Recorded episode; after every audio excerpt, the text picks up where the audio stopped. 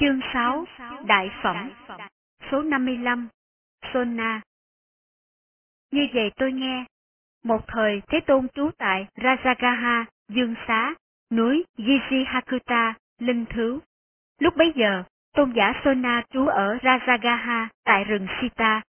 Rồi tôn giả Sona, trong khi độc cư thiền tịnh, tư tưởng sau đây được khởi lên. Những ai là đệ tử Thế Tôn, sống tinh cần, tinh tấn, ta là một trong những gì ấy.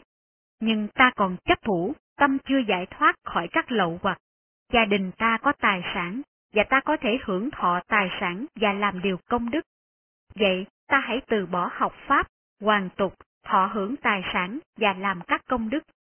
Rồi Thế Tôn với tâm của mình biết được tâm của tôn giả Sona, như một người lực sĩ duỗi cánh tay đang co lại hay co lại cánh tay đang duỗi ra, biến mất từ núi Gishihakuta, hiện ra trước mặt tôn giả Sona ở rừng Sita. Thế Tôn ngồi xuống trên chỗ đã soạn sẵn. Tôn giả Sona đảnh lễ Thế Tôn, rồi ngồi xuống một bên. Thế Tôn nói với tôn giả Sona đang ngồi một bên. Này Sona, có phải trong khi thầy đọc cư thiền tịnh, tư tưởng sau đây được khởi lên? Những ai là đệ tử Thế Tôn, sống tinh cần tinh tấn, ta là một trong những vị ấy, nhưng ta còn chấp thủ, tâm chưa giải thoát các lậu hoặc, gia đình ta có tài sản, ta có thể hưởng thọ tài sản ấy và làm các công đức. Vậy ta hãy từ bỏ học pháp, hoàn tục, hưởng thọ tài sản và làm các công đức. Thưa dân, Bạch Thế Tôn. Thầy nghĩ thế nào, này Sona? Có phải thuở trước, khi còn là gia chủ, thầy giỏi đánh đàn tỳ bà có dây?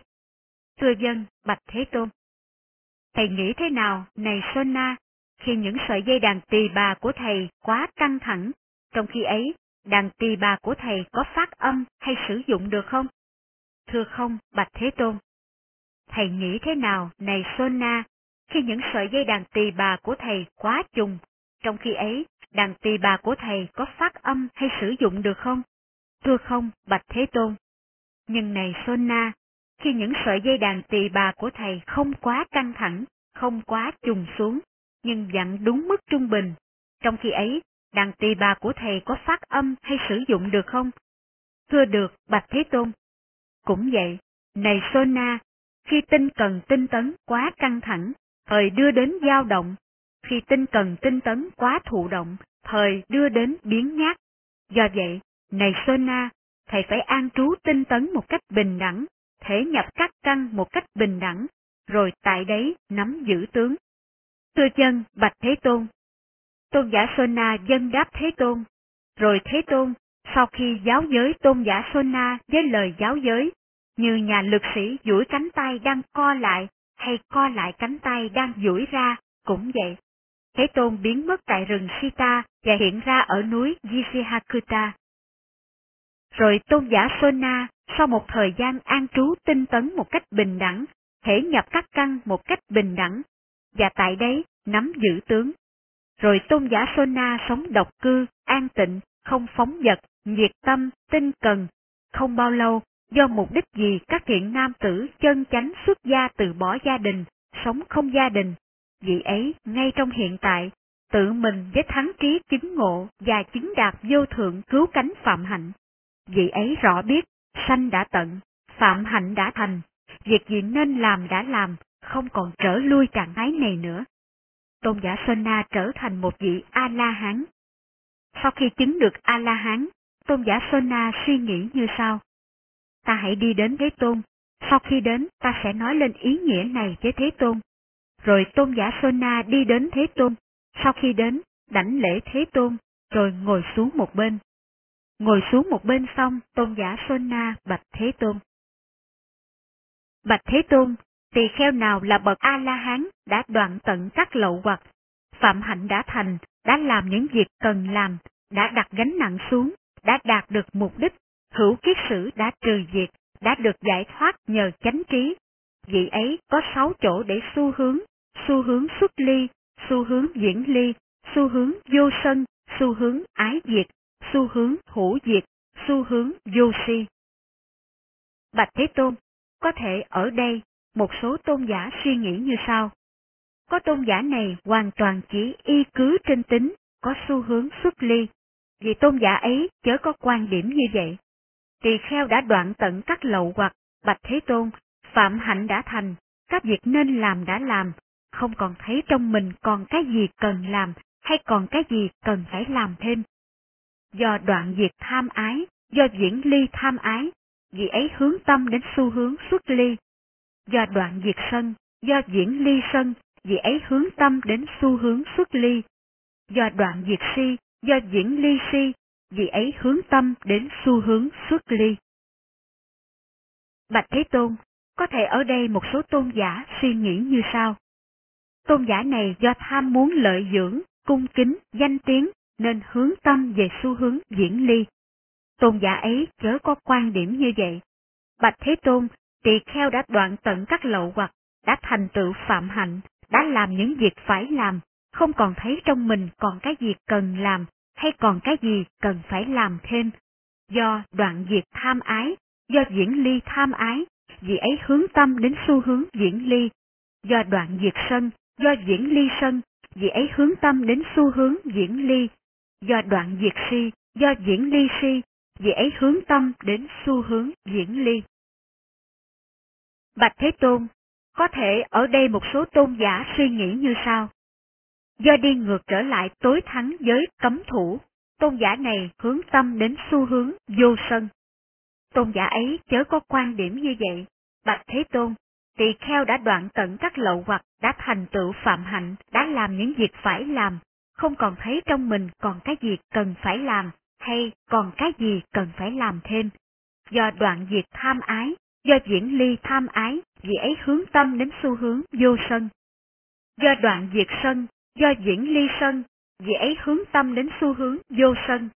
Do đoạn diệt si, do diễn ly si, vì ấy hướng tâm đến xu hướng vô sân.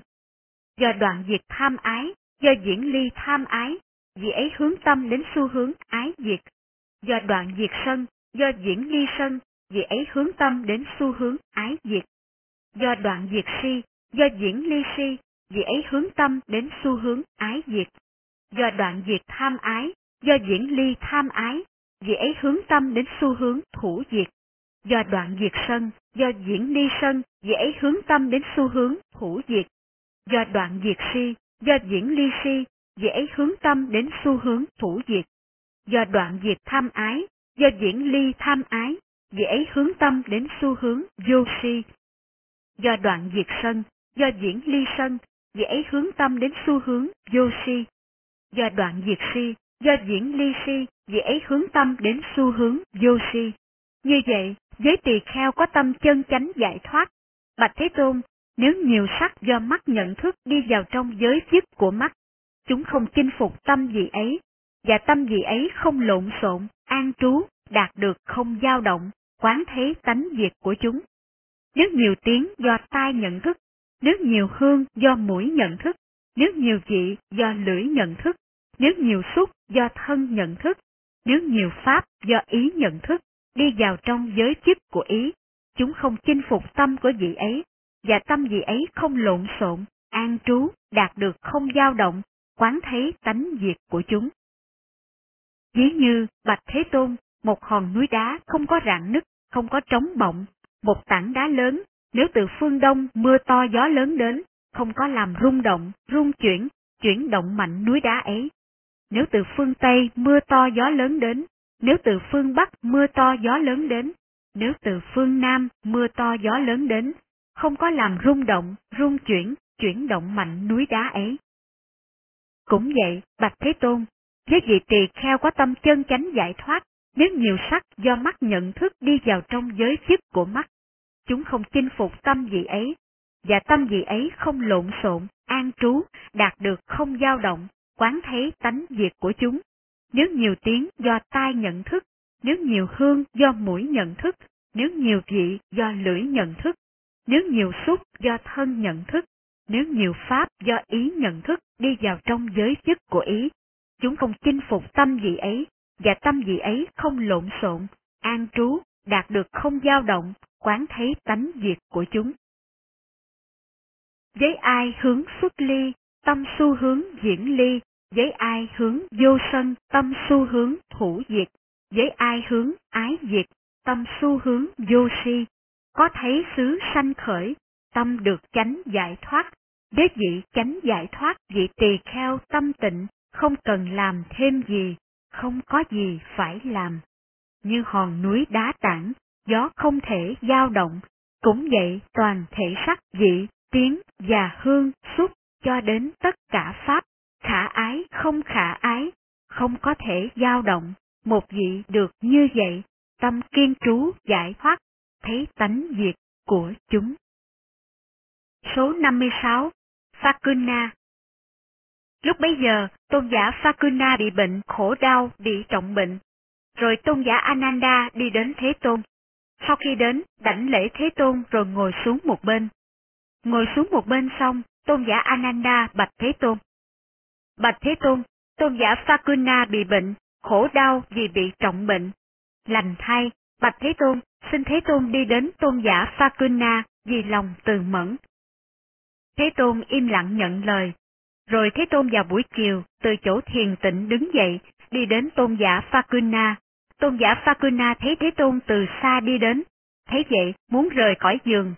Rồi Thế Tôn nói với tôn giả Fakuna, Thôi được rồi Fakuna, thầy chớ có rời khỏi giường, đã có những chỗ ngồi đã soạn từ trước, ta sẽ ngồi tại các chỗ ấy. Rồi Thế Tôn ngồi xuống trên chỗ đã soạn sẵn. Sau khi ngồi, Thế Tôn nói với tôn giả Fakuna.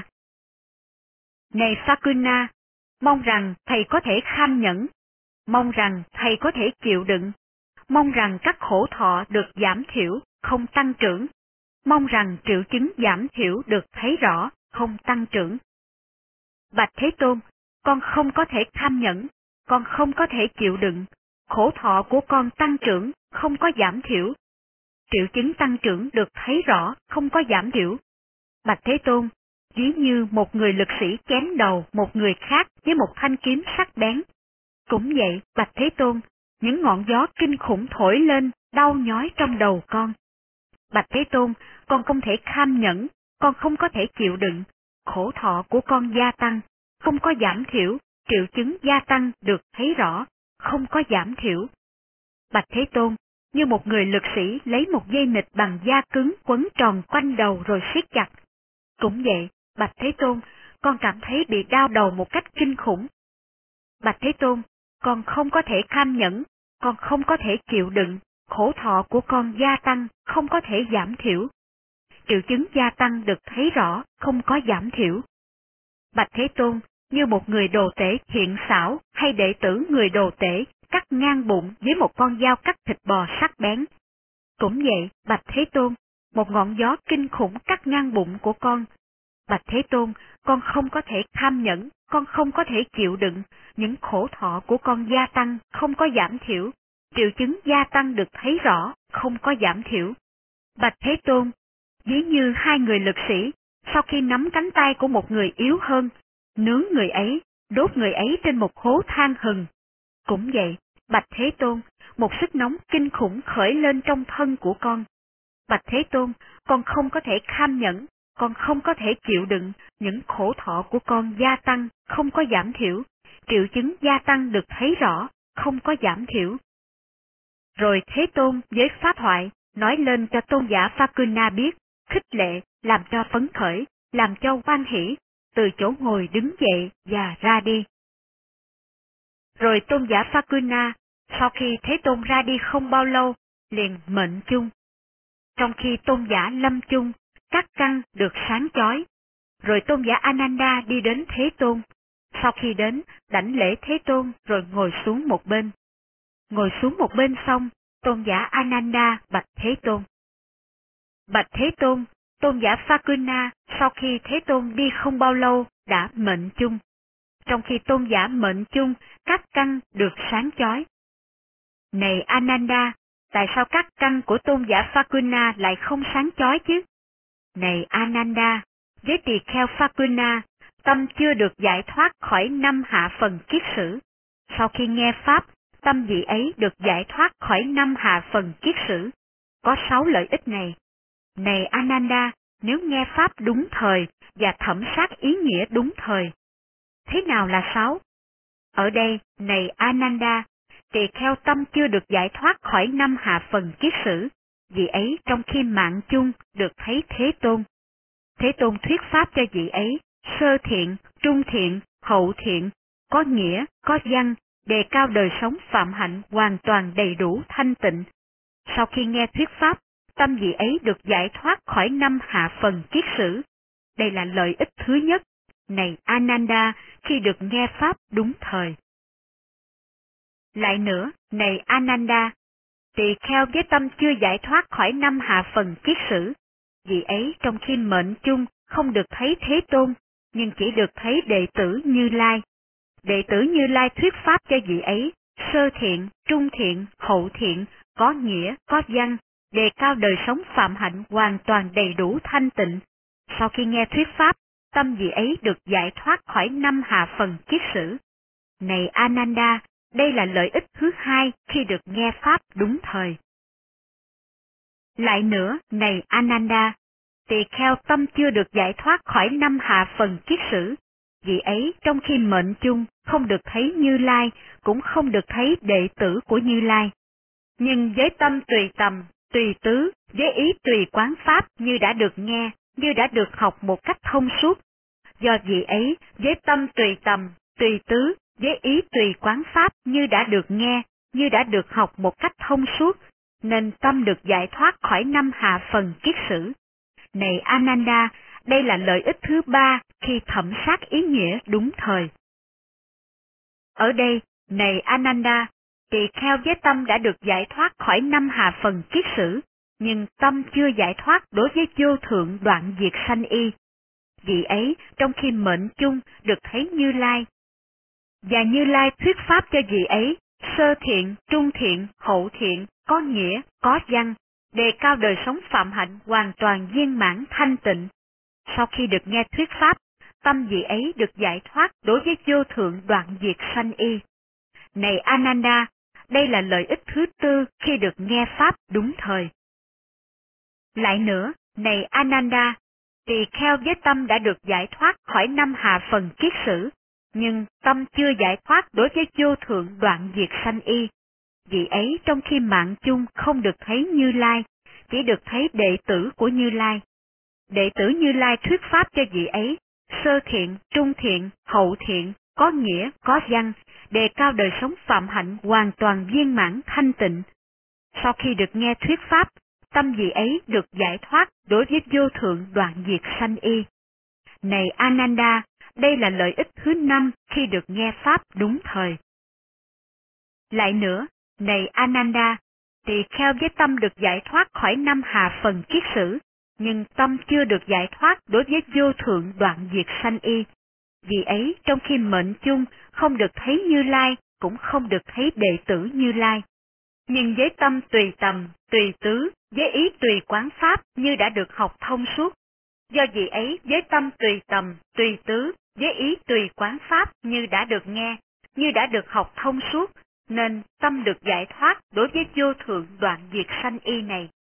Này Ananda, đây là lợi ích thứ sáu khi được thẩm sát ý nghĩa đúng thời. Có sáu lợi ích này. Này Ananda, khi được nghe Pháp đúng thời và khi được thẩm sát ý nghĩa đúng thời.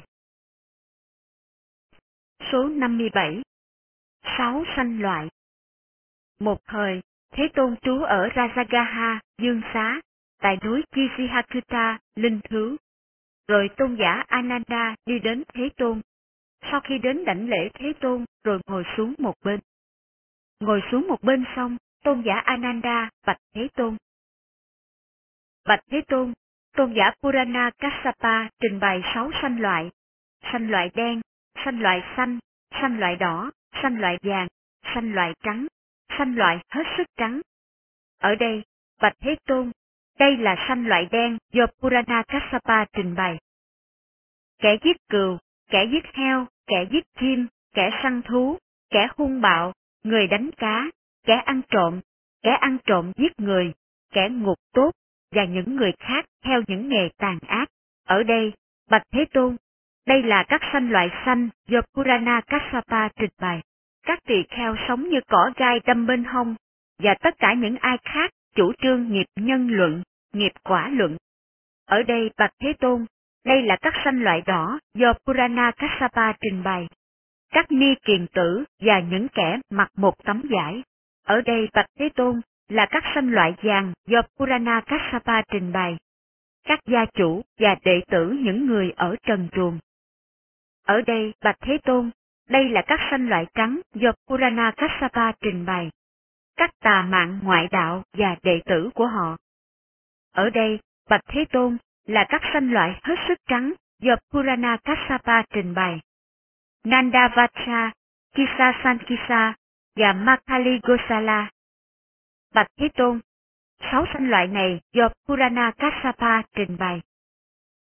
Này Ananda, có phải toàn thế giới đều đồng ý chấp nhận sự trình bày thành sáu sanh loại này của Purana Kassapa không? Thưa không, Bạch Thế Tôn.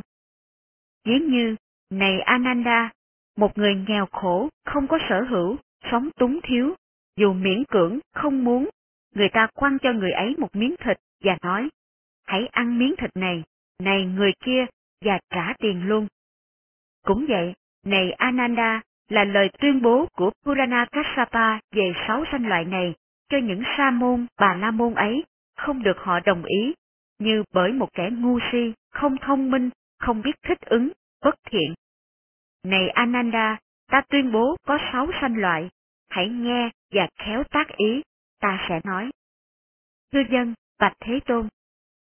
Tôn giả Ananda dân đáp Thế Tôn. Thế Tôn nói như sau. Này Ananda, thế nào là sáu sanh loại? Ở đây, này Ananda, có một số sanh loại đen sanh ra các pháp đen. Nhưng ở đây, này Ananda, có một số sanh loại đen sanh ra pháp đen. Ở đây, này Ananda, có một số sanh loại đen sanh ra pháp trắng. Ở đây, này Ananda, có một số sanh loại đen sanh ra niết bàn, không đen, không trắng. Ở đây, này Ananda, có một số sanh loại trắng sanh ra pháp đen. Ở đây, này Ananda, có một số sanh loại trắng sanh ra pháp trắng. Ở đây, này Ananda, có một số sanh loại trắng sanh ra niết bàn, không đen, không trắng. Và này Ananda, thế nào là một số sanh loại đen sanh ra pháp đen? Ở đây, này Ananda, có một số người sanh ra trong gia đình thấp kém, gia đình người đổ phân hay gia đình người thợ săn, hay gia đình người đan tre, hay gia đình người đóng xe, hay gia đình người quét rác, hay trong gia đình một người nghèo khổ, khó tìm được đồ ăn uống để sống, khó tìm cho được đồ ăn, đồ mặc. Và người ấy xấu xí, khó nhìn, lùng thấp, nhiều bệnh hoạn, đuôi một mắt, tàn tật, còm, què hay đi khắp khẩn, không có được đồ ăn, đồ uống, đồ mặc, xe cộ, dòng hoa hương, phấn sáp, chỗ nằm, chỗ ở và đèn. Người ấy làm ác hạnh về thân, làm ác hạnh về lời, làm ác hạnh về ý. Người ấy do làm ác hạnh về thân, về lời, về ý, sau khi thân hoại mạng chung sanh vào cõi dữ, ác thú, đọa xứ, địa ngục. Như vậy, này Ananda, là hạng sanh loại đen sanh ra pháp đen, và này Ananda, thế nào là hạng sanh loại đen sanh ra pháp trắng? Ở đây, này Ananda, có hạng người sanh ra trong gia đình thấp kém, không có được đồ ăn, đồ uống, đồ mặc, xe cộ, dòng qua, hương, phấn sáp, chỗ nằm, chỗ ở và đèn. Người ấy làm thiện hạnh về thân, làm thiện hạnh về lời, làm thiện hạnh về ý. Người ấy do làm thiện hạnh về thân, về lời, về ý, sau khi thân hoại mạng chung sanh vào cõi lành, thiên giới, thế giới này. Như vậy, này Ananda là hạng sanh loại đen sanh ra pháp trắng. Và này Ananda, thế nào là hạng sanh loại đen sanh ra niết bàn, không đen không trắng? Ở đây, này Ananda, có hạng người sanh ra trong gia đình thấp kém, và người ấy xấu xí, khó nhìn, lùng thấp. Người ấy sau khi cạo bỏ râu tóc, đắp áo cà sa, xuất gia từ bỏ gia đình, sống không gia đình. Vì ấy xuất gia như vậy, sau khi đoạt tận năm kiền cái, làm cho muội lược các kiết sử về tâm với trí tuệ, trú tâm trên bốn niệm xứ, như thật tu tập bảy giác chi, sanh ra niết bàn, không đen, không trắng. Như vậy, này Ananda là hạng sanh loại đen, sanh ra niết bàn, không đen, không trắng. Và này Ananda, thế nào là sanh loại trắng, sanh ra pháp đen? Ở đây, này Ananda, có hạng người sanh ra trong gia đình cao quý, trong gia đình sát đế lị, đại phú, hay trong gia đình bà la môn đại phú, hay trong gia đình gia chủ đại phú, phú hào, có tiền của lớn, tài sản lớn, có nhiều vàng bạc, có nhiều tài sản, vật dụng, nhiều tiền của, ngũ cốc. Người ấy lại đẹp trai, dễ nhìn, dễ thương, với màu da tuyệt đẹp, mỹ miều. Người ấy lại được ăn đồ ăn, đồ uống, áo mặc, xe cộ, vòng hoa, hương liệu, phấn sáp, chỗ nằm, chỗ trú, đèn đuốc. Người ấy làm ác hành về thân, làm ác hành về lời, làm ác hành về ý. Người ấy do làm ác hạnh về thân, do làm ác hạnh về lời, do làm ác hạnh về ý. Sau khi thân hoại mạng chung, sanh vào cõi dữ, ác thú, đạo xứ, địa ngục. Như vậy, này Ananda, là hạng sanh loại trắng, sanh ra pháp đen. Và này Ananda, thế nào là hạng sanh loại trắng, sanh ra pháp trắng? Ở đây, này Ananda, có hạng người sanh ra trong gia đình cao quý, trong gia đình sát đế lị đại phú, có chỗ trú, đèn đuốc. Người ấy làm thiện hạnh về thân, làm thiện hạnh về lời, làm thiện hạnh về ý. Người ấy do làm thiện hạnh về thân, do làm thiện hạnh về lời, do làm thiện hạnh về ý. Sau khi thân ngoại mạng chung, sanh lên thiện thú, thiên giới, cõi đời này. Như vậy, này Ananda, là hạng sanh loại trắng, sanh ra pháp trắng, và này Ananda, thế nào là hạng xanh loại trắng, sanh ra niết bàn, không đen, không trắng? Ở đây, này Ananda, có hạng người sanh ra trong gia đình cao quý, trong gia đình sát đế lị đại phú, có chỗ trú, có đèn đuốc, vị ấy sau khi cạo bỏ râu tóc, đắp áo cà sa, xuất gia, từ bỏ gia đình, sống không gia đình. Vị ấy xuất gia như vậy, sau khi đoạn tận năm triền cái, làm cho muội lược các kiết sử về tâm với trí tuệ, trú tâm trên bốn niệm xứ, như thật tu tập bảy giác chi, sanh ra niết bàn không đen không trắng. Như vậy, này Ananda là hạng sanh loại trắng sanh ra niết bàn, không đen không trắng. Này Ananda, đây là sáu sanh loại. Số 58 Các lậu hoặc Thành tựu sáu pháp Này các tỳ kheo, tỳ kheo đáng được cung kính, đáng được tôn trọng, đáng được cúng dường, đáng được chắp tay, là phước điền vô thượng ở đời. Thế nào là sáu?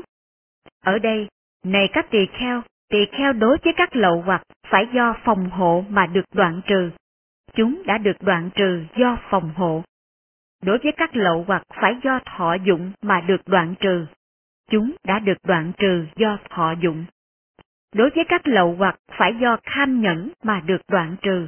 Chúng đã được đoạn trừ do kham nhẫn. Đối với các lậu hoặc phải do tránh né mà được đoạn trừ. Chúng đã được đoạn trừ do tránh né. Đối với các lậu hoặc phải do trừ diệt mà được đoạn trừ. Chúng đã được đoạn trừ do trừ diệt. Đối với các lậu hoặc phải do tu tập mà được đoạn trừ. Chúng đã được đoạn trừ do tu tập. Và này các tỳ kheo, thế nào là các lậu hoặc phải do phòng hộ được đoạn trừ? Chúng đã được đoạn trừ do phòng hộ. Ở đây, này các tỳ kheo, tỳ kheo chân chánh giác sát, sống phòng hộ với sự phòng hộ nhãn căn. Này các tỳ kheo, nếu tỳ kheo ấy sống không phòng hộ với sự phòng hộ nhãn căn, các lậu hoặc tàn hại, và nhiệt não có thể khởi lên nếu vị ấy sống phòng hộ với sự phòng hộ nhãn căn, các lậu hoặc tàn hại và nhiệt não ấy không còn nữa. vì ấy chân chánh giác sát, sống phòng hộ với sự phòng hộ nhĩ căn, sống phòng hộ với sự phòng hộ tỷ căn, sống phòng hộ với sự phòng hộ thiệt căn, sống phòng hộ với sự phòng hộ thân căn, sống phòng hộ với sự phòng hộ ý căn. Này các tỳ kheo, nếu tỳ kheo ấy sống không phòng hộ với sự phòng hộ ý căn, các lậu hoặc tàn hại và nhiệt não có thể khởi lên. Nếu vị ấy sống phòng hộ với sự phòng hộ ý căn, các lậu hoặc tàn hại và nhiệt não ấy không còn nữa. Này các tỳ kheo, nếu sống không phòng hộ với sự phòng hộ các căn, các lậu hoặc tàn hại và nhiệt não có thể khởi lên nếu sống phòng hộ với sự phòng hộ các căn. Như vậy, các lậu hoặc tàn hại và nhiệt não ấy không có thể khởi lên. Này các tỳ kheo, đây gọi là các lậu hoặc phải do phòng hộ mà được đoạn trừ. Chúng đã được đoạn trừ nhờ phòng hộ. Và này các tỳ kheo, thế nào là các lậu hoặc phải do thọ dụng mà được đoạn trừ? Chúng đã được đoạn trừ nhờ thọ dụng. Này các tỳ kheo, ở đây tỳ kheo chân chánh giác sát thọ dụng y phục chỉ để ngăn ngừa lạnh, ngăn ngừa nóng, ngăn ngừa sự xúc chạm của ruồi, mũi, gió, sức nóng mặt trời, các loài bò sát, chỉ với mục đích che đậy sự khổ thẹn. Vì ấy chân chánh giác sát thọ dụng món ăn khất thực, không phải để vui đùa, không phải để đam mê, không phải để trang sức, không phải để tự làm đẹp mình, mà chỉ để thân này được sống lâu và được bảo dưỡng, để thân này khỏi bị thương hại, để hỗ trợ phạm hạnh. Nghĩ rằng, như vậy ta diệt trừ các cảm thọ cũ và không cho khởi lên các cảm thọ mới, và ta sẽ không có lỗi lầm, sống được an ổn. Vì ấy chân chánh giác sát thọ dụng sàng tọa chỉ để ngăn ngừa lạnh, ngăn ngừa nóng, ngăn ngừa sự xúc chạm của ruồi, mũi, gió, sức nóng mặt trời, các loài bò sát, chỉ để giải trừ nguy hiểm của thời tiết, chỉ với mục đích sống độc cư, an tịnh. Vì ấy chân chánh giác sát thọ dụng những dược phẩm trị bệnh, chỉ để ngăn chặn các cảm giác thống khổ đã sanh để được ly khổ hoàn toàn. Này các tỳ kheo, nếu vị ấy không chân chánh giác sát khi thọ dụng như vậy, các lậu hoặc tàn hại và nhiệt đảo có thể khởi lên. Nếu vị ấy có chân chánh giác sát khi thọ dụng như vậy, các lậu hoặc tàn hại và nhiệt não ấy không còn nữa. Này các tỳ kheo, đây gọi là các lậu hoặc phải do thọ dụng mà được đoạn trừ. Chúng đã được đoạn trừ nhờ thọ dụng. Và này các tỳ kheo, thế nào là các lậu hoặc phải do kham nhẫn mà được đoạn trừ? Chúng đã được đoạn trừ nhờ kham nhẫn. Này các tỳ kheo, ở đây có tỳ kheo chân chánh giác sát, kham nhẫn lạnh nóng, đói khát, sự xúc chạm của ruồi, mũi, gió, sức nóng mặt trời, các loài bò sát, kham nhẫn những cách nói mạ lị, phỉ bán. Vì ấy có tánh tham nhẫn các cảm thọ về thân, những cảm thọ thống khổ, khốc liệt, đau nhói, nhức nhối, không sung sướng, không thích thú, chết biến người. Này các tỳ kheo, nếu vị ấy không tham nhẫn như vậy, các lậu hoặc tàn hại và nhiệt não có thể khởi lên. Nếu vị ấy tham nhẫn như vậy, các lậu hoặc tàn hại và nhiệt não ấy không còn nữa. Này các tỳ kheo, đây gọi là các lậu hoặc phải do kham nhẫn mà được đoạn trừ. Chúng đã được đoạn trừ nhờ kham nhẫn. Và này các tỳ kheo, thế nào là các lậu hoặc phải do tránh né mà được đoạn trừ? Chúng đã được đoạn trừ nhờ tránh né. Này các tỳ kheo, ở đây tỳ kheo chân chánh giác sát, tránh né do dữ, tránh né ngựa dữ, tránh né bò dữ, tránh né chó dữ, rắn, khúc cây, gai gốc, hố sâu, giật núi, ao nước nhớp, dũng nước. Những chỗ ngồi không xứng đáng nếu ngồi, những trú xứ không nên lai giảng nếu đến, những bạn bè ác độc, nếu giao du bị các vị đồng phạm hạnh có trí, nghi ngờ, khinh thường. Vì ấy chân chánh giác sát tránh né chỗ ngồi không xứng đáng ấy, trú xứ không nên lai giảng ấy, và các bạn bè độc ác ấy. Này các tỳ kheo, nếu vị ấy không tránh né như vậy, các lầu hoặc tàn hại và nhiệt não ấy có thể khởi lên. Nếu vị ấy tránh né như vậy, các lậu hoặc tàn hại và nhiệt não ấy không còn nữa. Này các tỳ kheo, đây gọi là các lậu hoặc phải do tránh né mà được đoạn trừ. Chúng đã được đoạn trừ nhờ tránh né. Và này các tỳ kheo, thế nào là các lậu hoặc phải do trừ diệt mà được đoạn trừ? Chúng đã được đoạn trừ nhờ trừ diệt.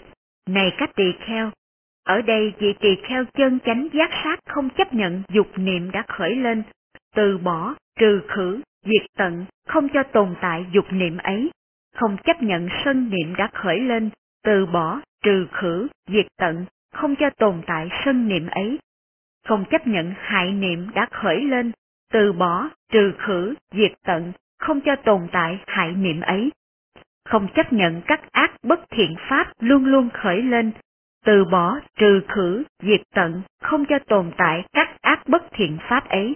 Này các tỳ kheo, nếu gì ấy không trừ khử như vậy, các lậu hoặc tàn hại và nhiệt não ấy có thể khởi lên.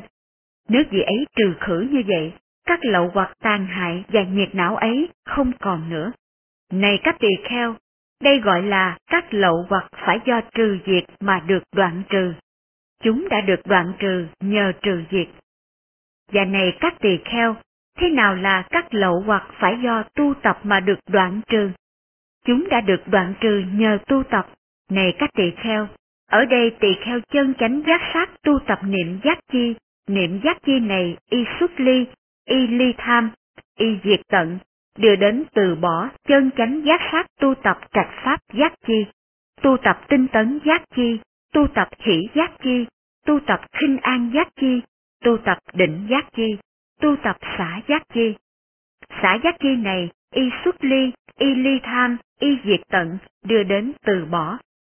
Này các tỳ kheo, nếu vị ấy không tu tập như vậy, các lậu hoặc tàn hại và nhiệt não ấy có thể khởi lên. Nếu vị ấy tu tập như vậy, các lậu hoặc tàn hại và nhiệt não ấy không còn nữa. Này các tỳ kheo, đây gọi là các lậu hoặc phải do tu tập mà được đoạn trừ. Chúng đã được đoạn trừ nhờ tu tập. Này các tỳ kheo, thành tựu sáu pháp này, tỳ kheo đáng được cung kính, đáng được tôn trọng, đáng được cúng dường, đáng được chắp tay là ruộng phước vô thượng ở đời. Số 59 Người bán củi Như vậy tôi nghe, một thời Thế Tôn ở Nadika tại giảng đường bằng gạch. Bây giờ có gia chủ bán củi đi đến Thế Tôn. Sau khi đến, đảnh lễ Thế Tôn rồi ngồi xuống một bên. Thế Tôn nói với người bán củi đang ngồi xuống một bên. Này gia chủ, trong gia đình ông có bố thí không? Bạch Thế Tôn, trong gia đình con có bố thí, những tỳ kheo là vị sống ở rừng, theo hạnh khất thực, mặc áo lấy giải lượm từ đống rác. Bậc A-la-hán hay thực hành A-la-hán đạo, những tỳ kheo như vậy, Bạch Thế Tôn, đều được bố thí. Nhưng chắc chắn, này gia chủ, đây thật là một sự khó khăn cho ông. Một người tại gia thọ dụng các dục, bị con cháu trói buộc, được dùng hương chiên đàn từ Kasi, được đeo và thoa với vòng hoa, hương, hương liệu, được tiêu dùng vàng và bạc để có thể nói ai là bậc A-la-hán, ai là bậc thực hành A-la-hán đạo, tỳ kheo trú tại rừng núi. Này gia chủ, nếu tháo động, kiêu căng, dao động, lắm mồm, lắm miệng, lắm lời, thất niệm, không tỉnh giác, không định tĩnh, tâm tán loạn, các căn thả lỏng, thời vị ấy về phương diện này đáng bị chỉ trích. Này gia chủ, nếu tỳ kheo trú ở rừng núi không tháo động, không kiêu căng, không dao động, không lắm mồm, lắm miệng, không lắm lời, chánh niệm, tỉnh giác, định tĩnh, nhất tâm, với các căn được phòng hộ, thời vị ấy về phương diện này đáng được tán thán.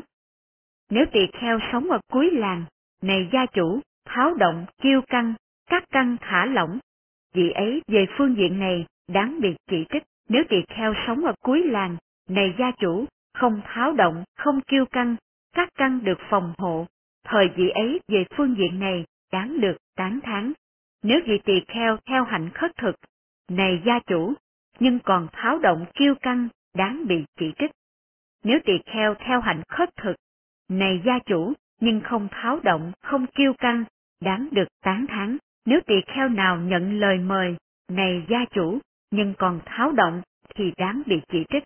Nếu tỳ kheo nào nhận lời mời, này gia chủ, nhưng không tháo động, đáng được tán thán. Nếu tỳ kheo nào mặc áo lấy giải lượm từ đống rác, này gia chủ, nhưng còn tháo động, đáng bị chỉ trích. Nếu tỳ kheo nào mặc áo lấy giải lượm từ đống rác, này gia chủ, nhưng không tháo động, đáng được tán thán. Nếu tỳ kheo nào mang y từ người gia chủ cúng, nhưng còn tháo động, đáng bị chỉ trích. Nếu tỳ kheo nào mang y từ người gia chủ cúng, nhưng không tháo động, đáng được tán thán. Tuy vậy, này gia chủ, hãy cúng dường chúng tăng. Nếu ông cúng dường chúng tăng, tâm sẽ được tịnh tính. Nếu ông có tâm tịnh tính, lúc thân hoại mạng chung sẽ được sanh lên thiện thú, thiên giới, cõi đời này. Bạch Thế Tôn, bắt đầu từ hôm nay, con sẽ bố thí cúng dường chúng tăng. Số 60 Hathisariputta Như vậy tôi nghe, một thời Thế Tôn trú ở Paranasi tại Isipatana, rừng Lộc Uyển. Lúc bấy giờ, nhiều vị tỳ kheo trưởng lão, sau buổi ăn, sau khi đi khất thực trở về, ngồi tụ họp tại ngôi nhà hình tròn và thuyết về thắng pháp luận. Tại đấy, tôn giả Hathisariputta, trong khi các tỳ kheo trưởng lão đang thuyết về thắng pháp luận, lại nói xen vào chặt giữa, rồi tôn giả Tahakotita nói với tôn giả Hathisariputta. Tôn giả Sita Hathisariputta, trong khi các tỳ kheo trưởng lão đang thuyết về thắng pháp luận, chớ có nói xen vào chặn giữa. Tôn giả Sita hãy chờ cho đến cuối câu chuyện đã. Được nghe nói vậy, các tỳ kheo bạn bè của tôn giả Sita Hathisariputta nói với tôn giả Mahakotita. Tôn giả Kotita chớ có bất mãn tôn giả Sita Hathisariputta. Tôn giả Sita Hathisariputta là bậc thiền trí. Tôn giả Sita Hathisariputta có thể nói chuyện về thắng pháp luận với các tỳ kheo trưởng lão, và thật rất khó lòng cho các hiền giả để biết được tâm tư của người khác. Ở đây, thưa các hiền giả, có hạng người khi còn sống gần vị bổn sư hay sống gần một vị đồng phạm hạnh đóng vai trò y chỉ sư, trong khi ấy là người nhu hòa nhất trong những người nhu hòa, là người khiêm tốn nhất trong những người khiêm tốn, là người an tịnh nhất trong những người an tịnh. Khi người ấy rời khỏi bậc đạo sư, rời khỏi các vị đồng phạm hạnh đóng vai trò y chỉ sư, vị ấy sống giao thiệp với các tỳ kheo, các tỳ kheo ni, với các nam cư sĩ, nữ cư sĩ, với các vua chúa, các đại thần của vua, với các ngoại đạo, các đệ tử ngoại đạo. Do vị ấy sống giao thiệp, phóng túng, hô lỗ, đam mê nói chuyện, tham ái tấn công tâm vị ấy, vị ấy với tâm bị tham ái tấn công, liền từ bỏ học pháp và hoàn tục. Ví như, này các hiền giả, một con bò ăn lúa bị dây cột lại hay bị nhốt trong chuồng. Này hiền giả, nếu có ai nói như sau, con bò ăn lúa này sẽ không bao giờ đi xuống ruộng lúa nữa. Nói như vậy, thưa các hiền giả, là nói một cách chân chánh không? Thưa không, thưa hiền giả, sự kiện này, thưa hiền giả, có xảy ra. Con bò ăn lúa ấy, sau khi bứt đứt dây hay phá sập chuồng, có thể xuống ruộng lúa nữa. Cũng vậy, này các hiền giả, ở đây, một số người khi còn sống gần vị bổn sư, hay sống gần một vị đồng phạm hạnh đóng vai trò y chỉ sư. Trong khi ấy, là người nhu hòa nhất trong các người nhu hòa, là người khiêm tốn nhất trong các người khiêm tốn, là người an tịnh nhất trong các người an tịnh. Khi người ấy rời khỏi bậc đạo sư, rời khỏi vị đồng phạm hạnh đóng vai trò y chỉ sư, vị ấy sống giao thiệp với các tỳ kheo, các tỳ kheo ni, với các nam cư sĩ, nữ cư sĩ, với các vua chúa, các đại thần của vua, với các ngoại đạo, các đệ tử ngoại đạo. Do vị ấy sống giao thiệp, phóng túng, thô lỗ, đam mê nói chuyện, tham ái tấn công tâm vị ấy. Vị ấy với tâm bị tham ái tấn công, liền từ bỏ học pháp và hoàn tục. Ví như có hạng người ly dục, chứng và trú sơ thiền, với tư tưởng ta đã được sơ thiền, vì ấy sống giao thiệp với các tỳ kheo, từ bỏ học pháp và hoàn tục. Ví như, này các hiền giả, một cơn mưa to lớn xảy ra tại ngã tư đường, khiến cho bụi bặm biến mất và bùng hiện ra. Này các hiền giả, nếu có ai nói như sau, nay tại ngã tư đường này, bụi sẽ không hiện ra nữa. Người ấy nói như vậy, có nói một cách chân chánh không? Thưa không, thưa hiền giả. Sự kiện này có xảy ra, thưa hiền giả. Tại ngã tư đường này, có người đi qua, hay có trâu bò đi qua, hay gió và nóng có thể làm cho khô khí ẩm ướt và bụi sẽ hiện ra trở lại. Cũng như vậy, thưa các hiền giả, ở đây có hạng người ly dục, chứng và trú thiền thứ nhất. Vì ấy, với ý nghĩ, ta đã chứng sơ thiền, sống giao thiệp với các vị tỳ kheo, từ bỏ học pháp và hoàn tục. Ở đây, này các hiền giả, có hạng người làm cho tịnh chỉ tầm và tứ, chứng và trú thiền thứ hai. Vì ấy với ý nghĩ, ta đã chứng được thiền thứ hai, giao thiệp với các tỳ kheo, từ bỏ học pháp và hoàn tục. Ví như, thưa các hiền giả, một hồ nước lớn gần một làng hay thị trấn. Tại đấy, một cơn mưa to xảy đến, khiến cho các loài sò, ốc, các đá sỏi biến mất. Thưa các hiền giả, nếu có ai nói như sau, nay tại hồ nước này, các loài sò, ốc, các đá sỏi sẽ không xuất hiện ra nữa. Người ấy nói như vậy, có nói một cách chân chánh không? Thưa không, thưa hiền giả, sự kiện này có xảy ra, thưa hiền giả. Tại hồ nước này, loài người có thể uống, hay loài trâu bò có thể uống, hay gió và sức nóng có thể làm cho khô khí ẩm ướt, và các loài sò ốc, các đá sỏi có thể xuất hiện ra lại. Cũng vậy, thưa các hiền giả, ở đây có hạng người làm cho tịnh chỉ tầm và tứ, chứng và trú thiền thứ hai. Vì ấy với ý nghĩ, ta đã chứng được thiền thứ hai, giao thiệp với các tỳ kheo, từ bỏ học pháp và hoàn tục. Ở đây thưa các thiền giả, có hạng người từ bỏ hỷ, chứng và trú thiền thứ ba. Vì ấy với ý nghĩ, ta đã chứng được thiền thứ ba, giao thiệp với các tỳ kheo, từ bỏ học pháp và hoàn tục. Ví như, thưa các hiền giả, có người đã ăn đồ ăn thượng vị, không có ưa thích các đồ ăn hôm qua để lại. Thưa các hiền giả, nếu ai đó nói như sau, nay người này không còn ưa thích đồ ăn nữa.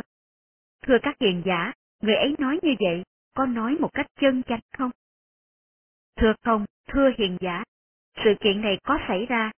Người này, thưa hiền giả, khi đã ăn đồ ăn thượng vị, cho đến khi nào chất dinh dưỡng còn tồn tại trong thân, cho đến khi ấy, không có một món ăn nào khác sẽ làm gì ấy ưa thích, cho đến khi chất dinh dưỡng tiêu mất, khi ấy món ăn có thể làm cho gì ấy ưa thích. Cũng vậy, này các hiền giả, ở đây có hạng người từ bỏ hỷ, chứng và trú thiền thứ ba, vì ấy với ý nghĩ, ta đã chứng được thiền thứ ba, giao thiệp với các tỳ kheo, từ bỏ học pháp và hoàn tục. Ví như, này các hiền giả, có hạng người từ bỏ lạc, từ bỏ khổ, chứng đạt và an trú thiền thứ tư. Vì ấy, với ý nghĩ, ta đã chứng được thiền thứ tư, giao thiệp với các tỳ kheo, từ bỏ học pháp và hoàn tục. Ví như, này các hiền giả, một hồ nước trong khe núi, không có gió, không có sóng. Rồi thưa các hiền giả, nếu có ai đó nói như sau, nay trong hồ nước này sẽ không hiện ra sóng nữa. Người ấy, thưa các hiền giả, có nói một cách chân chánh không? Thưa không, thưa hiền giả, sự kiện này có thể xảy ra. Nếu từ phương Đông mưa to gió lớn đến, mưa to gió lớn ấy làm cho hồ nước ấy khởi sóng. Nếu từ phương Tây, nếu từ phương Bắc, nếu từ phương Nam mưa to gió lớn đến, mưa to gió lớn ấy làm cho hồ nước ấy khởi sóng. Cũng vậy, này các hiền giả, ở đây có hạng người từ bỏ lạc, từ bỏ khổ, chứng đạt và an trú thiền thứ tư. Vì ấy với ý nghĩ, ta đã chứng được thiền thứ tư, giao thiệp với tỳ kheo, từ bỏ học pháp và hoàn tục. Ở đây, này các hiền giả, có hạng người không tác ý tất cả tướng, chứng đạt và an trú vô tướng tâm định. Vì ấy với ý nghĩ, ta đã chứng được vô tướng tâm định. Sống giao thiệp với các tỳ kheo, các tỳ kheo ni, với các nam cư sĩ, nữ cư sĩ, với các vua chúa, đại thần, các vua chúa, với các ngoại đạo, các đệ tử ngoại đạo. Do vị ấy sống giao thiệp, phóng túng, thô lỗ, đam mê nói chuyện, nên tham ái tấn công tâm vị ấy. Vị ấy với tâm bị tham ái tấn công, liền từ bỏ học pháp và hoàn tục. Ví như, thưa các hiền giả, một vị vua hay đại thần của vua đang đi giữa đường cùng với bốn loại binh chủng, đến trú ở một đêm tại một khóm rừng. Ở đấy, do tiếng voi, tiếng ngựa, tiếng xe, tiếng bộ binh, tiếng trống lớn, trống nhỏ, tiếng tù già, nên tiếng của con dế biến mất. Rồi này các hiền giả, có người nói như sau. Nay trong khóm rừng này, tiếng kêu của con dế không hiện ra nữa. Người ấy nói như vậy, thưa các hiền giả, có nói một cách chân chánh không? Thưa không, thưa hiền giả, sự kiện này có xảy ra, thưa hiền giả. Khi nào vua hay vị đại thần của vua ra đi khỏi khóm rừng này, khi ấy tiếng con dế kêu sẽ hiện hữu. Cũng vậy, thưa các hiền giả, ở đây có hạng người do không tác ý tất cả tướng, chứng đạt và an trú vô tướng tâm định. Vì ấy với ý nghĩ, ta đạt được vô tướng tâm định, sống giao thiệp với các tỳ kheo, các tỳ kheo ni, các nam cư sĩ, nữ cư sĩ, với các vua chúa, các đại thần của vua, với các ngoại đạo, các đệ tử ngoại đạo. Do vị ấy sống giao thiệp, phóng túng, thô lỗ, đam mê nói chuyện, nên tham ái tấn công tâm vị ấy. Vị ấy với tâm vì tham ái tấn công, liền từ bỏ học pháp và hoàn tục. Rồi tôn giả Sita Hathisariputta sau một thời gian từ bỏ học pháp và hoàn tục. Rồi các tỳ kheo, bạn của tôn giả Sita Hathisariputta, đi đến tôn giả Mahakotita. Sau khi đến, nói với tôn giả Mahakotita. Có phải tôn giả Mahakotita biết được tâm của Sita Hathisariputta với tâm của mình? Sita Hathisariputta đã chứng quả chứng này, quả chứng này. Hay là chư thiên báo cho biết về vấn đề này? Tuy vậy, vị ấy sẽ từ bỏ học pháp và hoàn tục. Thưa chư hiền, tôi biết được tâm của Sita Hathisariputta với tâm của tôi, rằng Sita đã chứng được quả chứng này, quả chứng này, và chư thiên cũng báo cho biết về vấn đề này. Thưa tôn giả, Sita Hathisariputta đã chứng được quả chứng này, quả chứng này, nhưng vị ấy sẽ từ bỏ học pháp và hoàn tục. Rồi các bạn bè của Sita Hathisariputta đi đến Thế Tôn. Sau khi đến, đảnh lễ Thế Tôn rồi ngồi xuống một bên. Ngồi xuống một bên xong, các tỳ kheo ấy bạch Thế Tôn. Bạch Thế Tôn, Sita Hathisariputta đã chứng được quả chứng này, quả chứng này, nhưng đã từ bỏ học pháp và hoàn tục. Này các tỳ kheo, Sita không bao lâu sẽ nghĩ đến xuất ly. Rồi Sita Hathisariputta không bao lâu cạo bỏ râu tóc, đắp áo cà sa, xuất gia, từ bỏ gia đình, sống không gia đình. Rồi tôn giả Sita Hathisariputta sống một mình, an tịnh, không phóng vật, nhiệt tâm, tinh cần. Không bao lâu chứng được mục đích mà các thiện nam tử chân chánh xuất gia, từ bỏ gia đình, sống không gia đình, hướng đến đó là vô thượng cứu cánh phạm hạnh. Vì ấy ngay trong hiện tại đã tự mình với thắng trí chứng ngộ, chứng đạt và an trú. Vì ấy biết rõ rằng, sanh đã tận, phạm hạnh đã thành, việc cần làm đã làm, không còn trở lui trạng thái này nữa. Và tôn giả Sita Hathisariputta trở thành một vị A-la-hán. Số 61 Con đường đi đến bờ bên kia như vậy tôi nghe, một thời Thế Tôn trú ở Paranasi, tại Isipatana, vườn Lộc Uyển. Lúc bấy giờ, nhiều tỳ kheo trưởng lão, sau bữa ăn, trên con đường đi khất thực trở về, ngồi tụ họp tại ngôi nhà hình tròn, và câu chuyện sau đây được khởi lên. Này chư hiền, Thế Tôn đã nói như sau trong con đường đến bờ bên kia trong câu hỏi của Metaya. Ai biết hai cực đoan, giữa bậc trí không nhiễm ta gọi bậc đại nhân, đây, vượt người dệt giải. Thưa hiền giả, thế nào là một cực đoan, thế nào là cực đoan thứ hai, thế nào là chặn giữa, thế nào là người dệt giải. Được nói vậy, một tỳ kheo thưa với các tỳ kheo trưởng lão. Thưa chư hiền, xúc là một cực đoan, xúc tập khởi là cực đoan thứ hai, xúc diệt là chặn giữa, ái là người thợ dệt. Vì rằng ái dệt nên khiến cho vị ấy phải sanh ở hữu này. Cho đến như vậy, thưa chư hiền, tỳ kheo thắng tri được điều có thể thắng tri, liễu tri được điều có thể liễu tri, do thắng tri được điều có thể thắng tri, do liễu tri được điều có thể liễu tri, ngay trong hiện tại, vì ấy có thể chấm dứt khổ đau. Được nói vậy, một tỳ kheo khác thưa với các tỳ kheo trưởng lão, Thưa chư hiền, quá khứ là một cực đoan, tương lai là cực đoan thứ hai, hiện tại là chặn giữa, ái là người dệt giải. Do ái dệt nên khiến cho vị ấy phải sanh ở hữu này, cho đến như vậy, thưa chư hiền, tỳ kheo thắng tri được điều có thể thắng tri, vị ấy có thể chấm dứt khổ đau. Được nói vậy, một tỳ kheo khác thưa với các tỳ kheo trưởng lão. Thưa chư hiền, lạc là một cực đoan, khổ là cực đoan thứ hai, không khổ không lạc là chặn giữa, ái là người dệt giải, do ái dệt nên khiến cho vị ấy phải sanh ở hữu này, có thể chấm dứt khổ đau. Được nói vậy, một tỳ kheo khác thưa với các tỳ kheo trưởng lão. Thưa chư hiền, danh là một cực đoan, sắc là cực đoan thứ hai, thức là chặn giữa, ái là người dệt giải, do ái dệt có thể chấm dứt khổ đau. Được nói vậy, một tỳ kheo khác thưa với các tỳ kheo trưởng lão. Thưa chư hiền, sáu nội xứ là một cực đoan, sáu ngoại xứ là cực đoan thứ hai, thức là chặn giữa, ái là người dệt giải, do ái dệt có thể chấm dứt khổ đau. Được nói vậy, một tỳ kheo khác thưa với các tỳ kheo trưởng lão. Thưa chư hiền, thân là một cực đoan, thân tập khởi là cực đoan thứ hai, thân kiến diệt là chặn giữa, ái là người dệt giải, do ái dệt, có thể chấm dứt khổ đau. Được nói vậy, một tỳ kheo khác thưa với các tỳ kheo trưởng lão.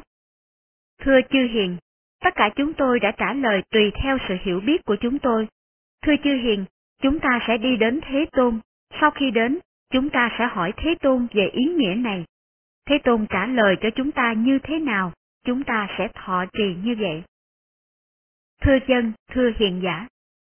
Các tỳ kheo trưởng lão dân đáp tỳ kheo ấy, rồi các trưởng lão đi đến Thế Tôn.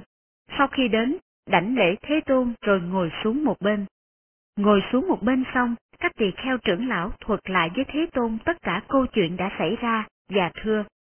Bạch Thế Tôn, ai là người đã khéo nói? Tất cả các thầy. Này các tỳ kheo, đều khéo nói theo phương pháp của mình. Nhưng đây là vấn đề ta nói về con đường đi đến bờ bên kia trong các câu hỏi của Matea. Ai biết hai cực đoan, giữa bậc ký không nhiễm, ta gọi bậc đại nhân, đây dược người dệt giải. Hãy nghe và suy nghiệm kỹ, ta sẽ nói. Thưa dân, Bạch Thế Tôn. Các vị tỳ kheo trưởng lão dân đáp Thế Tôn. Thế Tôn nói như sau. Xúc này các tỳ kheo là cực đoan, xúc tập khởi là cực đoan thứ hai, xúc diệt là chặn giữa, ái là người dệt giải. Vì rằng ái dệt nên khiến cho vị ấy phải sanh ở hữu này. Cho đến như vậy, này các tỳ kheo, tỳ kheo thắng tri được điều có thể thắng tri, liễu tri được điều có thể liễu tri, do thắng tri được điều có thể thắng tri, do liễu tri điều có thể liễu tri. Ngay trong hiện tại, vị ấy có thể chấm dứt khổ đau. Số 62 Lời cảm hứng Như vậy tôi nghe, một thời Thế Tôn đang du hành giữa dân chúng Kosala với đại chúng tỳ kheo. Đi đến một thị trấn của dân chúng Kosala tên là Dandakapaka. Rồi Thế Tôn từ trên đường bước xuống, ngồi xuống trên chỗ đã được sửa soạn dưới một gốc cây, còn các tỳ kheo ấy đi vào Dandakapaka để tìm chỗ ở. Bấy giờ tôn giả Ananda cùng với một số đông tỳ kheo đi đến sông Asiravati để rửa tay chân. Sau khi rửa tay chân ở sông Asiravati xong, ra khỏi sông, đứng trên bờ, đắp một y để phơi tay chân cho khô. Rồi một tỳ kheo đi đến tôn giả Ananda. Sau khi đến, thưa với tôn giả Ananda. Có phải Thế Tôn tập trung tất cả tâm thưa tôn giả Ananda, để tuyên bố về Devadatta như sau. Devadatta phải sanh vào đọa xứ, phải sanh vào địa ngục cho đến một kiếp không thể cứu độ được, hay có phải nhờ một thiên nhân? Thật đúng như Thế Tôn đã tuyên bố. Rồi tôn giả Ananda đi đến Thế Tôn. Sau khi đến, đảnh lễ Thế Tôn rồi ngồi xuống một bên. Ngồi xuống một bên xong, tôn giả Ananda bạch Thế Tôn. Ở đây, Bạch Thế Tôn, với một số đông tỳ kheo, con đi đến sông Asiravati để rửa tay chân. Sau khi rửa tay chân ở sông Asiravati xong, ra khỏi sông, đứng trên bờ, đắp một tấm y để phơi tay chân cho khô. Rồi Bạch Thế Tôn, một tỳ kheo đi đến con, sau khi đến thưa với con. có phải Thế Tôn tập trung tất cả tâm, thưa tôn giả Ananda, để tuyên bố về Devadatta như sau. Devadatta phải sanh vào đọa xứ, phải sanh vào địa ngục cho đến một kiếp, không thể cứu độ được, hay có phải nhờ một thiên nhân? Bạch Thế Tôn, khi được nói vậy, con trả lời tỳ kheo ấy. Thưa hiền giả, thật đúng như Thế Tôn đã tuyên bố. Này Ananda, hoặc tỳ kheo ấy là vị tân nhập, xuất gia chưa được bao lâu, hay vị ấy là tỳ kheo trưởng lão ngu si, không thông minh. Làm sao khi ta đã tuyên bố một chiều, ở đây lại có thể có trường hợp thứ hai được? Ta không thấy về một người nào khác. Này Ananda, sau khi tập trung tất cả tâm, ta đã tuyên bố như vậy, trừ với Devadatta. Cho đến khi nào, này Ananda, ta thấy một pháp trắng nhỏ như đầu sợi lông đuôi ngựa ở Devadatta. Thời ta đã không tuyên bố về Devadatta như sau. Devadatta phải sanh vào đọa xứ, phải sanh vào địa ngục cho đến một kiếp, không thể cứu độ được. Cho đến khi nào, này Ananda, ta không thấy một pháp trắng nhỏ như đầu sợi lông đuôi ngựa ở Devadatta, cho nên ta đã tuyên bố về Devadatta như sau. Devadatta phải sanh vào đọa xứ, phải sanh vào địa ngục cho đến một kiếp, không thể cứu độ được. Ví như, này Ananda, một hố phân cao hơn đầu người, đầy cả phân, và một người rơi vào hố phân cho đến cả đầu. Rồi một người khác đi đến, muốn lợi ích, muốn hạnh phúc, muốn người ấy an ổn khỏi các khổ ách, muốn kéo người ấy ra khỏi hố phân ấy. Người này đi vòng quanh hố phân và không thấy cho đến một điểm nhỏ như đầu sợi lông đuôi ngựa ở người ấy mà không bị dính phân, để có thể nắm lấy chỗ ấy và kéo lên. Cũng vậy, này Ananda, cho đến khi nào ta thấy một pháp trắng nhỏ như đầu sợi lông đuôi ngựa ở Devadatta, thời ta đã không tuyên bố về Devadatta như sau. Devadatta phải sanh vào đọa xứ, phải sanh vào địa ngục cho đến một kiếp không thể cứu độ được. Nếu thầy muốn nghe, này Ananda, Như Lai sẽ phân tích về căn trí của con người. Bạch Thế Tôn, nay đã đến thời, nay đã đến thời bạch thiện thệ để Thế Tôn phân tích các căn trí của con người. Sau khi nghe Thế Tôn, các tỳ kheo sẽ thọ trì. Vậy này Ananda, hãy nghe và suy nghiệm kỹ, ta sẽ nói. Thưa dân, bạch Thế Tôn. Tôn giả Ananda dân đáp Thế Tôn. Thế Tôn nói như sau. Ở đây, này Ananda, với tâm của ta, ta rõ biết tâm của một người khác. Trong người này có những pháp thiện, có những pháp bất thiện. Sau một thời gian khác, cũng vậy, với tâm của ta, ta rõ biết tâm của người ấy. Trong người này, các pháp thiện đã biến mất, các pháp bất thiện đang hiện hữu, nhưng còn có cội gốc thiện chưa bị cắt đứt, và pháp thiện sẽ khởi lên từ cội gốc thiện ấy. Như vậy, người này sẽ không bị thối đọa trong tương lai. Ví như, này Ananda, các hột giống chưa bị bể dụng, chưa bị hư thối, chưa bị gió và sức nóng phá hoại, còn giữ được sức sống được bám sâu trong cánh đồng, được gieo trên mảnh đất khéo sửa soạn. Này Ananda, thầy có thể biết những hột giống này sẽ được lớn lên, được tăng trưởng, được lớn mạnh không? Thưa có, Bạch Thế Tôn. Cũng vậy, này Ananda, ở đây với tâm của ta, ta rõ biết tâm của một người khác. Trong người này có những pháp thiện, có những pháp bất thiện. Sau một thời gian khác, cũng vậy, với tâm của ta, ta rõ biết tâm của người ấy. Trong người này, các pháp thiện đã biến mất, các pháp bất thiện đang hiện hữu, nhưng còn có cội gốc của thiện chưa bị cắt đứt.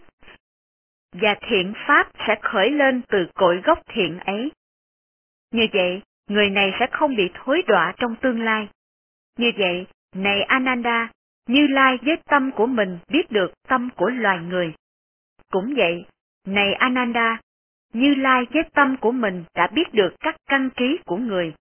Cũng vậy, này Ananda, như Lai với tâm của mình biết được pháp sanh khởi trong tương lai. Ở đây, này Ananda, với tâm của ta, ta rõ biết tâm của một người khác. Trong người này có những pháp thiện, có những pháp bất thiện. Sau một thời gian khác, cũng vậy, với tâm của ta, ta rõ biết tâm của người ấy. Trong người này, các pháp bất thiện đã biến mất, các pháp thiện đang hiện hữu, nhưng còn có cội gốc bất thiện chưa bị cắt đứt, và các pháp bất thiện sẽ khởi lên từ cội gốc bất thiện ấy. Như vậy, người này sẽ bị thối đọa trong tương lai. Ví như, này Ananda, các hột giống chưa bị bể dụng, chưa bị hư thối, chưa bị gió và sức nóng phá hoại, còn giữ được sức sống, được bám sâu trong cánh đồng, được gieo trên một mảnh đất đầy sỏi đá. Này Ananda, thầy có thể rõ biết những hột giống này sẽ không có thể được lớn lên, được tăng trưởng, được lớn mạnh không? Thưa có, Bạch Thế Tôn. Cũng vậy, này Ananda, ở đây, với tâm của ta, ta rõ biết tâm của người khác. Trong người này có những pháp thiện, có những pháp bất thiện. Sau một thời gian khác, cũng vậy, với tâm của ta, ta rõ biết tâm của người ấy. Trong người này có pháp bất thiện đã biến mất, các pháp thiện đang hiện hữu, nhưng cội gốc của pháp bất thiện chưa được cắt đứt, và các pháp bất thiện sẽ khởi lên từ cội gốc bất thiện ấy. Như vậy, người này sẽ bị thối đọa trong tương lai. Như vậy, này Ananda, Như Lai với tâm của mình đã biết được tâm của loài người. Cũng vậy, này Ananda, Như Lai với tâm của mình đã biết được các căn trí của người. Cũng vậy, này Ananda, Như Lai với tâm của mình đã biết được pháp sanh khởi trong tương lai. Ở đây, này Ananda, với tâm của ta, ta rõ biết tâm của người khác. Trong người này có những pháp thiện, có những pháp bất thiện. Sau một thời gian, cũng vậy, với tâm của ta, ta rõ biết tâm của người ấy. Người này không có pháp trắng cho đến nhỏ như đầu sợi lông đuôi ngựa. Người này thành tựu với những pháp bất thiện, chỉ một mặt màu đen, sau khi thân hoại mạng chung, sẽ bị sanh vào cõi dữ, ác thú, đọa xứ, địa ngục. Ví như, này Ananda, các hột giống bị bể dụng, bị hư thối, bị gió và sức nóng phá hoại, được bám sâu trong cánh đồng, được gieo trên mảnh đất khéo sửa soạn. Này Ananda, thầy có thể rõ biết những hột giống này không thể được lớn lên, được tăng trưởng, được lớn mạnh không? Thưa có, Bạch Thế Tôn. Cũng vậy, này Ananda, ở đây với tâm của ta, ta rõ biết tâm của người khác. Trong người này có những pháp thiện và những pháp bất thiện. Sau một thời gian, cũng vậy, với tâm của ta, ta rõ biết tâm của người ấy. Người này không có pháp trắng cho đến nhỏ như đầu sợi lông đuôi ngựa. Người này thành tựu với những pháp bất thiện, chỉ một mặt màu đen sau khi thân hoại mạng chung sẽ bị sanh vào cõi dữ, ác thú, đọa xứ, địa ngục. Cũng vậy, này Ananda, như Lai với tâm của mình biết được tâm của loài người. Cũng vậy, này Ananda, Như Lai với tâm của mình đã biết được các căn trí của người. Cũng vậy, này Ananda, Như Lai với tâm của mình biết được Pháp sanh khởi trong tương lai. Khi được nói vậy, tôn giả Ananda bạch Thế Tôn. Bạch Thế Tôn, có thể tuyên bố ba hạng người khác đồng loại với ba người này hay không? Này Ananda, có thể được. Thế Tôn nói như sau. Ở đây, này Ananda, với tâm của ta, ta rõ biết tâm của người khác như sau. Trong người này có những pháp thiện, có những pháp bất thiện. Sau một thời gian cũng vậy. Với tâm của ta, ta rõ biết tâm của người ấy. Trong người này, các pháp thiện đã biến mất, các pháp bất thiện hiện khởi, và cội gốc thiện chưa bị cắt đứt, nhưng đi đến hoàn toàn bị nhổ lên bởi người ấy. Như vậy, người này sẽ đi đến thối đọa trong tương lai.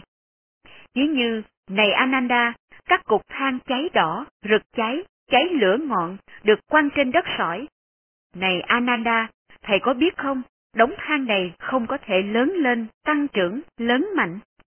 Thưa có, Bạch Thế Tôn. Ví như, này Ananda, vào buổi chiều, mặt trời đang lặn, thầy có thể biết được chăng, này Ananda, biết rằng ánh sáng đã biến mất, bóng tối xuất hiện. Thưa có, Bạch Thế Tôn. Ví như, này Ananda, khi đêm đã qua một phần, trong thời gian ăn cơm, thầy có biết chăng, này Ananda, biết rằng ánh sáng đã biến mất, bóng tối đã xuất hiện. Thưa có, Bạch Thế Tôn. Cũng vậy, này Ananda, ở đây với tâm của ta, ta rõ biết tâm của người khác như sau. Trong người này có những pháp thiện, có những pháp bất thiện. Sau một thời gian cũng vậy, với tâm của ta, ta rõ biết tâm của người ấy, biết rằng trong người này các pháp thiện đã biến mất, các pháp bất thiện đã hiện khởi, và cội gốc thiện chưa bị cắt đứt, đi đến hoàn toàn bị nhổ lên vì người ấy. Như vậy, người này sẽ đi đến thối đọa trong tương lai. Cũng vậy, này Ananda, Như Lai biết được tâm của loài người với tâm của mình.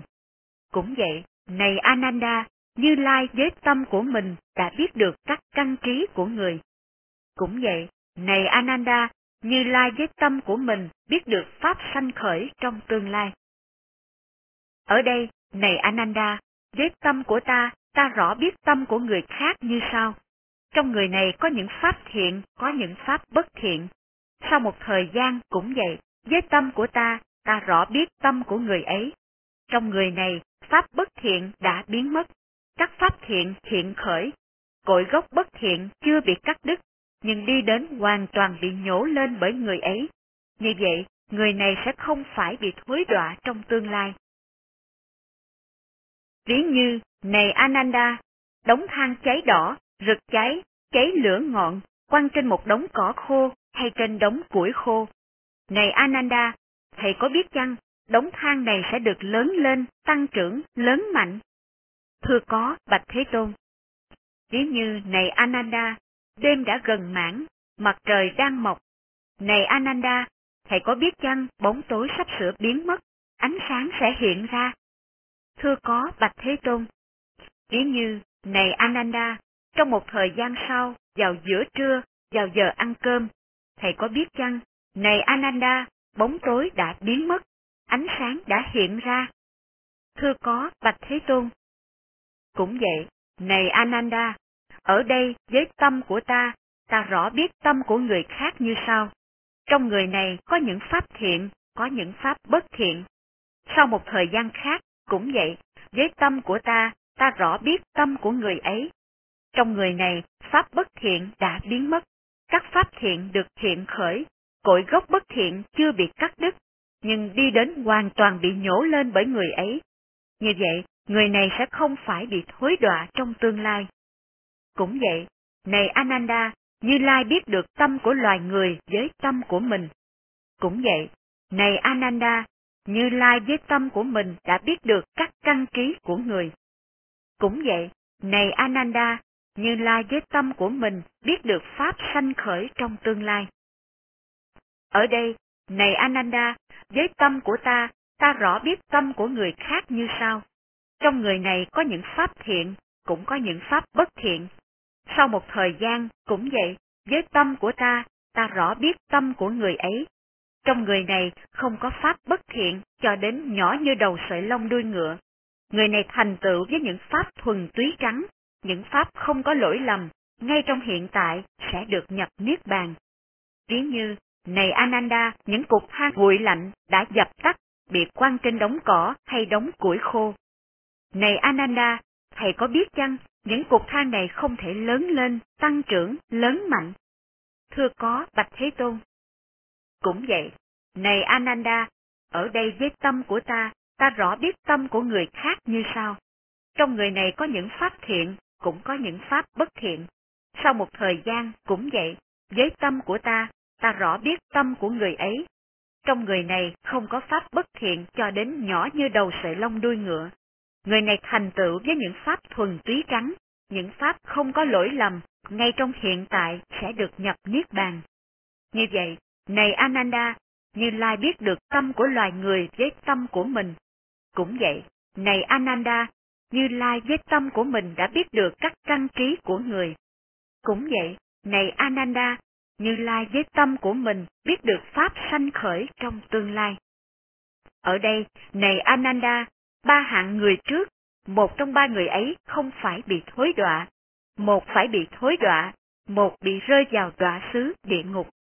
Ở đây, này Ananda, trong ba hạng người sau, một trong ba hạng người này không phải bị thối đọa, một phải bị thối đọa, một được nhập niết bàn. Số 63 một pháp môn quyết trạch. Này các tỳ kheo, ta sẽ thuyết cho các thầy pháp môn thể nhập, pháp môn pháp. Hãy nghe và khéo tác ý, ta sẽ giảng. Thưa dân, bạch Thế Tôn. Các vị tỳ kheo ấy dân đáp Thế Tôn. Thế Tôn nói như sau. Và này các tỳ kheo, thế nào là pháp môn thể nhập, quyết trạch, pháp môn pháp? Này các tỳ kheo, cần phải biết các dục, cần phải biết duyên khởi các dục, cần phải biết các dục sai biệt, cần phải biết các dục dị thục, cần phải biết các dục đoạn diệt, cần phải biết con đường đưa đến các dục đoạn diệt. Này các tỳ kheo, cần phải biết các cảm thọ, cần phải biết các cảm thọ duyên khởi, cần phải biết các cảm thọ sai biệt, cần phải biết các cảm thọ dị thục, cần phải biết các cảm thọ đoạn diệt, cần phải biết con đường đưa đến các cảm thọ đoạn diệt. Này các tỳ kheo, cần phải biết các tưởng, cần phải biết các tưởng duyên khởi, cần phải biết các tưởng sai biệt, cần phải biết các tưởng dị thục, cần phải biết các tưởng đoạn diệt, cần phải biết con đường đưa đến các tưởng đoạn diệt. Này các tỳ kheo, cần phải biết các lậu hoặc, cần phải biết các lậu hoặc duyên khởi, cần phải biết các lậu hoặc sai biệt, cần phải biết các lậu hoặc dị thục, cần phải biết các lậu hoặc đoạn diệt, cần phải biết con đường đưa đến các lậu hoặc đoạn diệt. Này các tỳ kheo, cần phải biết nghiệp, cần phải biết duyên khởi các nghiệp, cần phải biết các nghiệp sai biệt, cần phải biết các nghiệp dị thục, cần phải biết các nghiệp đoạn diệt, cần phải biết con đường đưa đến các nghiệp đoạn diệt. Này các tỳ kheo, cần phải biết khổ, cần phải biết khổ duyên khởi, cần phải biết khổ sai biệt, cần phải biết khổ dị thục, cần phải biết khổ đoạn diệt, cần phải biết con đường đưa đến khổ đoạn diệt. Này các tỳ kheo, cần phải biết các dục, cần phải biết các dục duyên khởi, cần phải biết các dục sai biệt, cần phải biết các dục dị thục, cần phải biết các dục đoạn diệt, cần phải biết con đường đưa đến các dục đoạn diệt. Đã được nói như vậy. Và do duyên gì được nói như vậy? Này các tỳ kheo, có năm dục trưởng dưỡng này. Các sắc do mắt nhận thức, khả lạc, khả hỷ, khả ý, khả ái, liên hệ đến dục, hấp dẫn. Các tiếng do tai nhận thức, các hương do mũi nhận thức, các vị do lưỡi nhận thức, các xúc do thân nhận thức. Khả lạc, khả hỷ, khả ý, khả ái, liên hệ đến dục, hấp dẫn. Này các tỳ kheo, dầu chúng không phải dục, chúng được gọi là dục trưởng dưỡng trong giới luật của bậc thánh. Các tư duy tham ái là dục của con người, các hoa mỹ ở đời, chúng không phải là dục. Các tư duy tham ái là dục của con người, các hoa mỹ an trú, như vậy ở trên đời. Ở đây những bậc trí, nhiếp phục được lòng dục. Này các tỳ kheo, thế nào là các dục duyên khởi? Xúc. Này các tỳ kheo là các dục duyên khởi. Và này các tỳ kheo, thế nào là các dục sai biệt? Này các tỳ kheo, dục trên các sắc là khác, dục trên các tiếng là khác, dục trên các hương là khác, dục trên các vị là khác, dục trên các xúc là khác. Này các tỳ kheo, đây gọi là các dục sai biệt. Và này các tỳ kheo, thế nào là các dục dị thục? Này các tỳ kheo, khi muốn một cái gì, sanh khởi một tự ngã khởi lên từ vật ấy.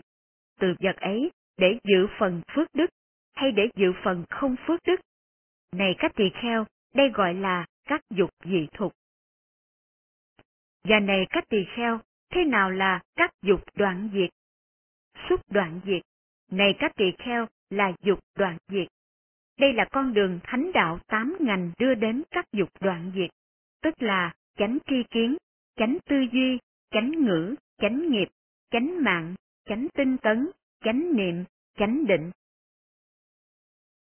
Khi nào, này các tỳ kheo, vị thánh đệ tử rõ biết các dục như vậy, rõ biết các dục sanh khởi như vậy, rõ biết các dục sai biệt như vậy, rõ biết các dục dị thục như vậy, rõ biết các dục đoạn diệt như vậy, rõ biết con đường đưa đến các dục đoạn diệt như vậy. Khi ấy, vị ấy được rõ biết, phạm hạnh thể nhập này như là các dục đoạn diệt. Này các tỳ kheo, cần phải biết các dục, cần phải biết con đường đưa đến dục đoạn diệt, đã được nói như vậy. Chính do duyên này đã được nói như vậy. Này các tỳ kheo, cần phải biết các cảm thọ, cần phải biết con đường đưa đến các cảm thọ đoạn diệt, đã được nói như vậy. Do duyên gì đã được nói như vậy? Này các tỳ kheo, có ba cảm thọ này, lạc thọ, khổ thọ, phi khổ, phi lạc thọ. Và này các tỳ kheo, thế nào là các cảm thọ sanh khởi? Xúc, này các tỳ kheo là các cảm thọ sanh khởi. Và này các tỳ kheo, thế nào là các cảm thọ sai biệt? Này các tỳ kheo, có các lạc thọ liên hệ đến vật chất, có các lạc thọ không liên hệ đến vật chất, có các khổ thọ liên hệ đến vật chất, có các khổ thọ không liên hệ đến vật chất, có các cảm thọ không khổ không lạc liên hệ đến vật chất, có các cảm thọ không khổ không lạc không liên hệ đến vật chất. Này các tỳ kheo, đây gọi là các cảm thọ sai biệt. Và này các tỳ kheo, thế nào là các cảm thọ dị thục? Này các tỳ kheo, khi nào cảm thọ cái gì, sanh khởi một tự ngã khởi lên từ vật ấy, từ vật ấy để dự phần phước đức, hay để dự phần không phước đức. Này các tỳ kheo, đây gọi là các cảm thọ dị thục. Và này các tỳ kheo, thế nào là các cảm thọ đoạn diệt? Xúc đoạn diệt, này các tỳ kheo là các cảm thọ đoạn diệt. Đây là con đường thánh đạo tám ngành đưa đến các cảm thọ đoạn diệt, tức là chánh tri kiến, chánh định. Và khi nào, này các tỳ kheo, vì thánh đệ tử rõ biết các cảm thọ như vậy, rõ biết các cảm thọ sanh khởi như vậy, rõ biết các cảm thọ sai biệt như vậy, rõ biết các cảm thọ dị thục như vậy, rõ biết các cảm thọ đoạn diệt như vậy. Khi ấy, vì ấy được rõ biết phạm hạnh thể nhập này như là các cảm thọ đoạn diệt.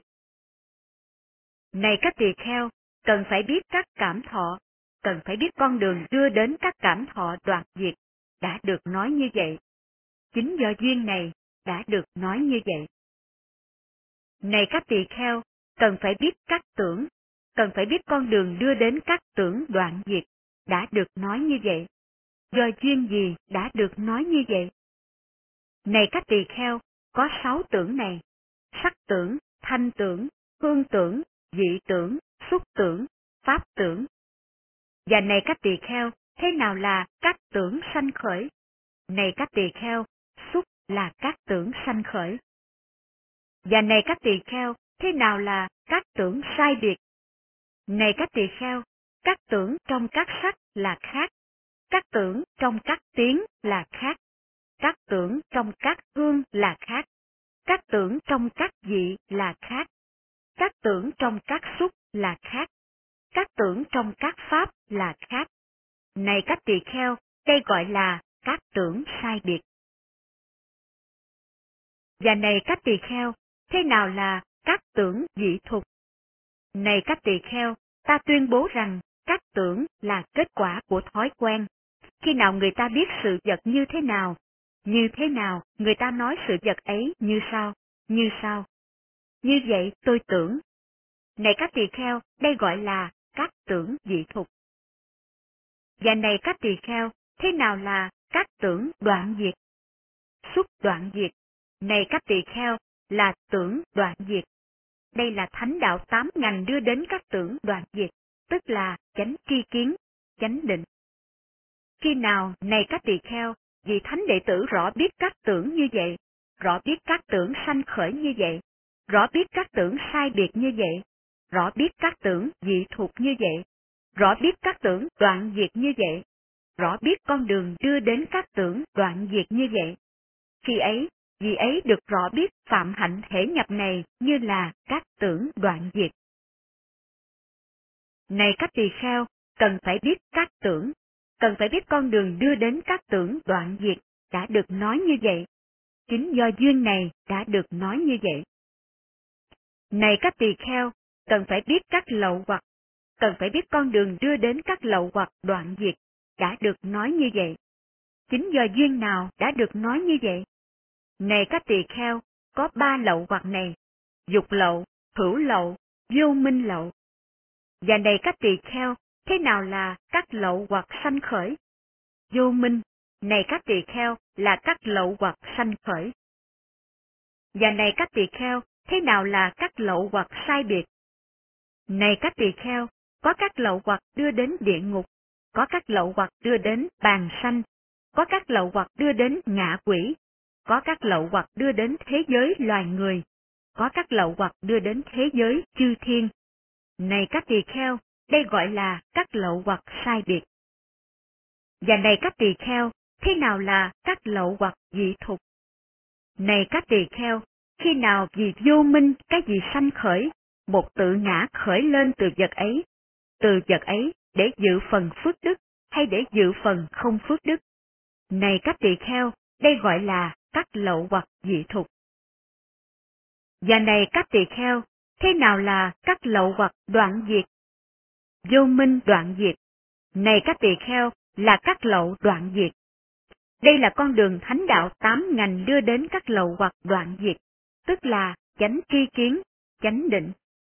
Khi nào, này các tỳ kheo, vị thánh đệ tử rõ biết các lậu hoặc là như vậy, rõ biết các lậu hoặc sanh khởi như vậy, rõ biết các lậu hoặc sai biệt như vậy, rõ biết các lậu hoặc dị thuộc như vậy, rõ biết các lậu hoặc đoạn diệt như vậy, rõ biết con đường đưa đến các lậu hoặc đoạn diệt như vậy.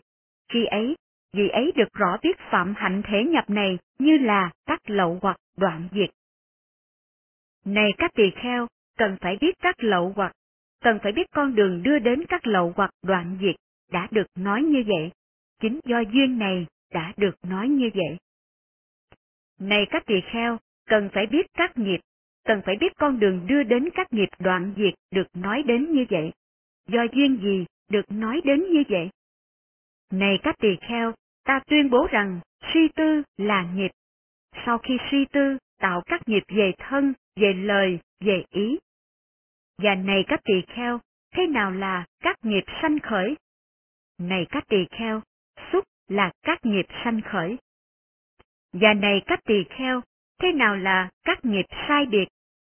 Này các tỳ kheo, có nghiệp đưa đến cảm thọ ở địa ngục, có nghiệp đưa đến cảm thọ loài bàn sanh, có nghiệp đưa đến cảm thọ cõi ngạ quỷ, có nghiệp đưa đến cảm thọ thế giới loài người, có nghiệp đưa đến cảm thọ thế giới chư thiên. Này các tỳ kheo, đây gọi là các nghiệp sai biệt. Và này các tỳ kheo, thế nào là các nghiệp dị thục? Này các tỳ kheo, ta tuyên bố rằng có ba loại nghiệp dị thục. Ở ngay đời hiện tại, hay ở đời sau, hay ở một đời sau nữa. Này các tỳ kheo, đây là các nghiệp dị thục. Và này các tỳ kheo, thế nào là nghiệp đoạn diệt? Xúc đoạn diệt, này các tỳ kheo, là nghiệp đoạn diệt. Đây là thánh đạo tám ngành con đường đưa đến nghiệp đoạn diệt. Đó là chánh tri kiến, chánh định. Khi nào, này các tỳ kheo, vị thánh đệ tử rõ biết các nghiệp như vậy, rõ biết các nghiệp sanh khởi như vậy, rõ biết các nghiệp sai biệt như vậy, rõ biết các nghiệp dị thuộc như vậy, rõ biết các nghiệp đoạn diệt như vậy, rõ biết con đường đưa đến các nghiệp đoạn diệt như vậy. Khi ấy, vị ấy rõ biết phạm hạnh thể nhập này như là các nghiệp đoạn diệt. Này các tỳ kheo, cần phải biết các nghiệp, cần phải biết rõ con đường đưa đến các nghiệp đoạn diệt đã được nói như vậy. Chính do duyên này đã được nói như vậy.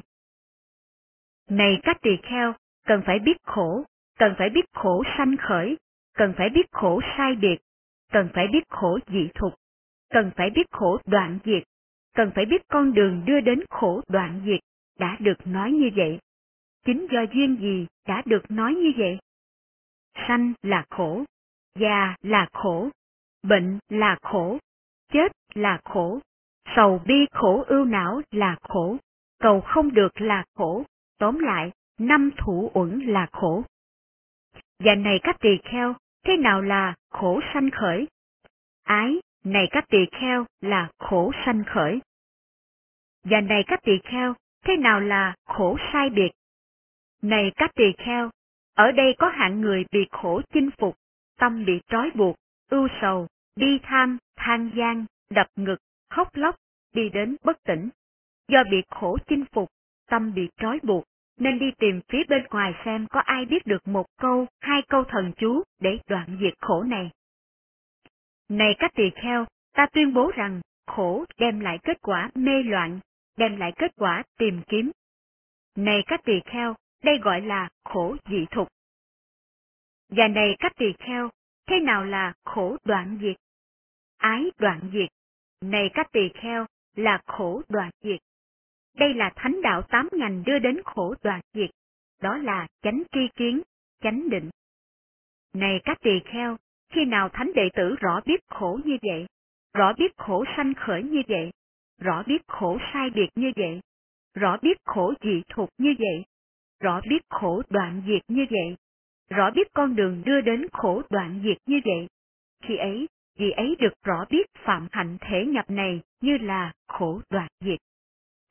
Này các tỳ kheo, cần phải biết khổ, cần phải biết khổ sanh khởi, cần phải biết khổ sai biệt, cần phải biết khổ dị thục, cần phải biết khổ đoạn diệt, cần phải biết con đường đưa đến khổ đoạn diệt, đã được nói như vậy. Chính do duyên này đã được nói như vậy. Này các tỳ kheo, đây là thể nhập pháp môn, pháp pháp môn. Số 64. Tiếng rống con sư tử. Này các tỳ kheo, có sáu như lai lực của Như Lai, do thành tựu các lực này, Như Lai tự nhận cho mình địa vị ngưu dương, rống tiếng rống con sư tử trong các hội chúng, chuyển bánh xe pháp. Thế nào là sáu? Ở đây, này các tỳ kheo, Như Lai như thật rõ biết xứ là xứ, phi xứ là phi xứ. Này các tỳ kheo, Như Lai như thật rõ biết xứ là xứ, phi xứ là phi xứ. Như vậy là Như Lai lực của Như Lai. Chính nhờ Như Lai lực này, Như Lai tự nhận cho mình địa vị ngưu dương, rống kiến rống con sư tử trong các hội chúng, chuyển bánh xe pháp. Lại nữa, này các tỳ kheo, Như Lai như thật rõ biết quả báo tùy thuộc sở do, tùy theo sở nhân của các thọ nghiệp quá khứ, vị lai, hiện tại. Này các tỳ kheo, Như Lai như thật rõ biết quả báo tùy thuộc sở do, tùy theo sở nhân của các hành nghiệp quá khứ, vị lai, hiện tại, như vậy là như lai lực của Như Lai, chuyển bánh xe Pháp. Lại nữa, này các tỳ kheo, Như Lai như thật rõ biết sự tạp nhiễm, sự thanh tịnh, sự xuất khởi của những thành đạt về thiền, về giải thoát, về tịnh. Này các tỳ kheo, Như Lai như thật biết và chuyển bánh xe Pháp. Lại nữa, này các tỳ kheo, Như Lai nhớ đến các đời sống quá khứ như một đời, hai đời, như vậy, Như Lai nhớ đến nhiều đời sống quá khứ cùng với các nét đại cương và các chi tiết. Này các tỳ kheo, Như Lai như thật rõ biết, và chuyển bánh xe Pháp. Lại nữa, này các tỳ kheo, Như Lai với thiên nhãn thuần tịnh, siêu nhân, thấy sự sống và chết của chúng sanh. Này các tỳ kheo, Như Lai như thật rõ biết, và chuyển bánh xe Pháp.